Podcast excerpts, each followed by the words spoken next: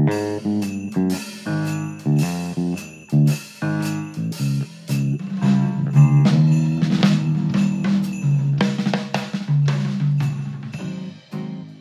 there, you guys. Jacqueline Jax from AVA Live Radio. That was a Joe Stuckey song. I like that song, right? Got a little Christmas blues for you in the holiday spirit. YouTube overhauls the homepage. I want to do a series on this today because it is so important for you to be watching YouTube all of you guys keep asking me, where should I be on social media? Where do I need to put my efforts and my energy? And I keep saying the same thing. And, you know, it's not like I really do this myself, but if I were you and I were building a business from scratch, I would definitely be putting all my eggs into YouTube. The reason why is because it's the really only social media platform that is searchable. And I have often thought that if I didn't already have my own structure, if I didn't already have my own fan base and I wanted to try and find new people all the time and and build a business around something, any kind of products, whether it be music or just, you know, any business, it would always start with YouTube because of the searchability of those things. But with that being said, there are some amazing updates that I want to go through with you here on audio so that you can kind of absorb them and we'll take a look at them together. So, lots and lots of people have been talking about YouTube lately, right? Because it has grown so much and there's a lot more competition. But with that being said, like I said before coming into this episode, that searchability can't be beat. But they're excited to bring you some new YouTube things on their homepage. And I think it has really enhanced it for the better. The first of it being there's an update in design with new features that start rolling out as of today across desktop and the tablet devices. Now, I saw this actually rolling out last night because I was actually on YouTube doing some research and I, I did notice that a lot of these things really started rolling out and made a huge difference on the mobile version as well as the computer version. Some of the things most notable were the redesign of the layout, the higher resolution previews, which I think is very important, the add to check feature that you now have available to you. Um, more easily, you can find the next great video to watch. And that is really helpful for sure when you're on the platform surfing around it, especially if you're on your phone. This new look includes longer video titles, which are also very beneficial to the, the uh, channel uh, creators, bigger thumbnails are a huge thing because often, you know, if you don't have high resolution thumbnails, it's it's sometimes a sign that it's not going to be a great video or a, a, really careful video creator. And so being able to take advantage of those high resolution thumbnails and see them without putting your glasses on is a big deal. I think that that's, you know, it's very, it's, it's exciting because it makes it more enhanced, and each video now takes center stage. There's also higher resolution previews, and I really liked that feature. I thought that was very, very cool. I've already seen that. It looks amazing on the desktop, by the way. As part of the new design, you'll notice a full page grid of suggested videos rather than rows of suggested videos by category. The update said that there will still be some horizontal sections for breaking news, music mixes, and some more things, various things. So just keep an eye out for them. Recognizing your favorite creators with channel icons is another thing that um, is going to happen when browsing on the home screen. You'll now see channel icons below each video, making it easier to recognize your favorite creators and their content. But what I did notice is so far that is on the computer version and not on my tablet. I'm actually looking at both right now through an iPad and then also on my computer desktop, and I see the icon, the little round circle of the person's face just on the desktop version. I don't see it on the iPad version. So I would really like to see them add that. I wonder if it's going to be something that's going to happen in the next few days. Just go to your home screen and you can see what I'm saying. Let's talk a little bit about the customize what to watch next feature, that check feature. If you're looking for a way to check up the new videos without interrupting what you're currently watching, which I could totally use this a long time ago, I used to have to save the videos. Try out add to check on the desktop. You'll see the check button on every video thumbnail, or you can select the add to check from three dot menu right there on the platform. Note that your check is temporary, so it won't save after you've closed the browser. If you want to save the videos, maybe, you know, do a playlist and make the playlist private. That's a lot of uh, times what I will do to be able to um, save the videos. But it is kind of convenient having that like quick check because a lot of times I'll be doing research and I'll be like, oh, oh, that's a really good one. I want to watch that later today, but not necessarily right now. And all I have to do is just keep my browser window open and I can go right to those other videos right away. A lot of times I miss them. Once you like, I don't know, it switches up and sometimes it just won't show that video again if you pass on it. You know what I mean?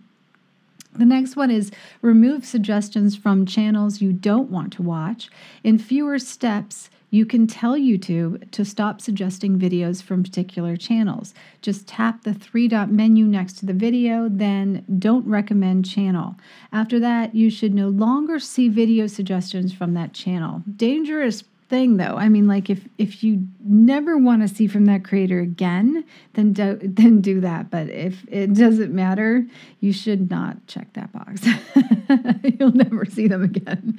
Coming soon, select topics to refine your homepage and up next videos. Earlier this year, they added a new feature to the YouTube Android app that lets you select your favorite topics and customize your home feed with related videos.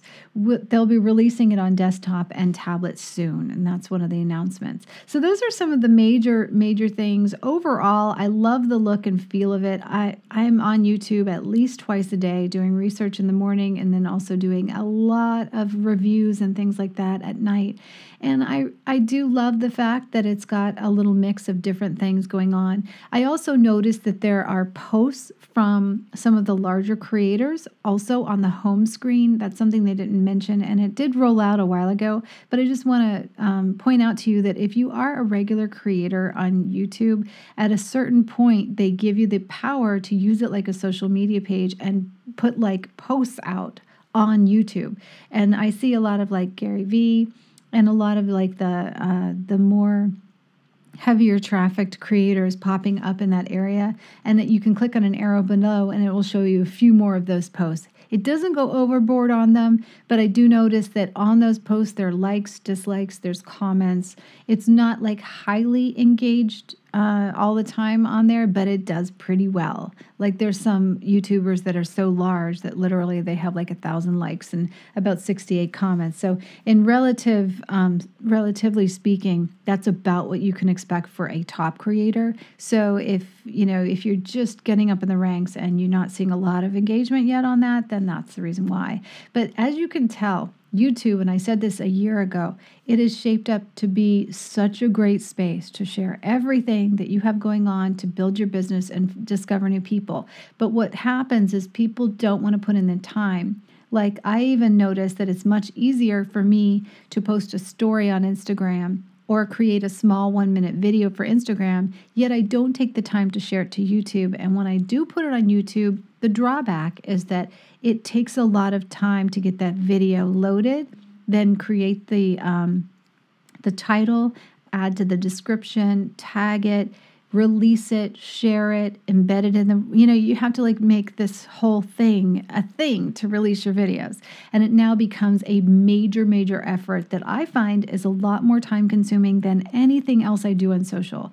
But long term, I know that if I do spend the time and put up quality videos, that they will eventually garner a lot more um, weight in the YouTube system, they will start showing them and recommending them, and people will start watching them and recognizing you. So it's like it's worth the time and energy and the effort you put into it. You just have to commit to it and actually do it.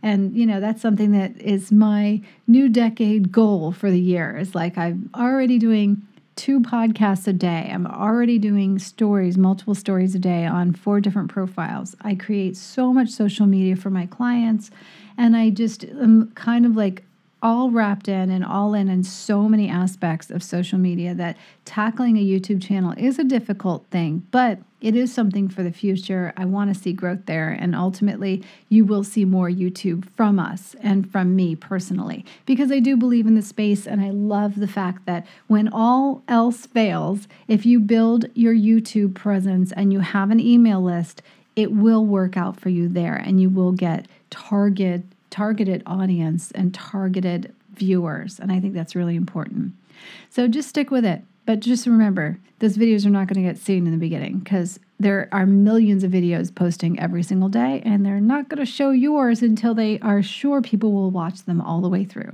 This is Jacqueline Jax for the Daily Jax on AVA Live Radio. I hope you liked this episode today. If you did, share it with a friend and come tag us up so that I can see who you are and say hello. Have a great one.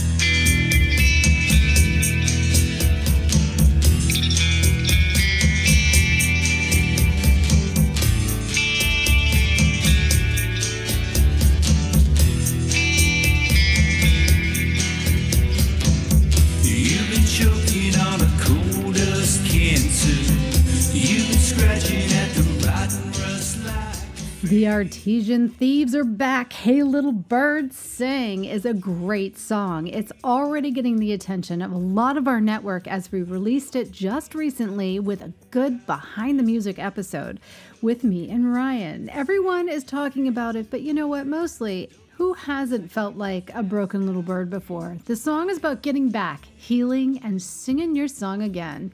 He wrote it because he met a friend whose story really moved him. And don't the best songs come from experiences like that? Go check out this song and so many more by the Artesian Thieves on Spotify.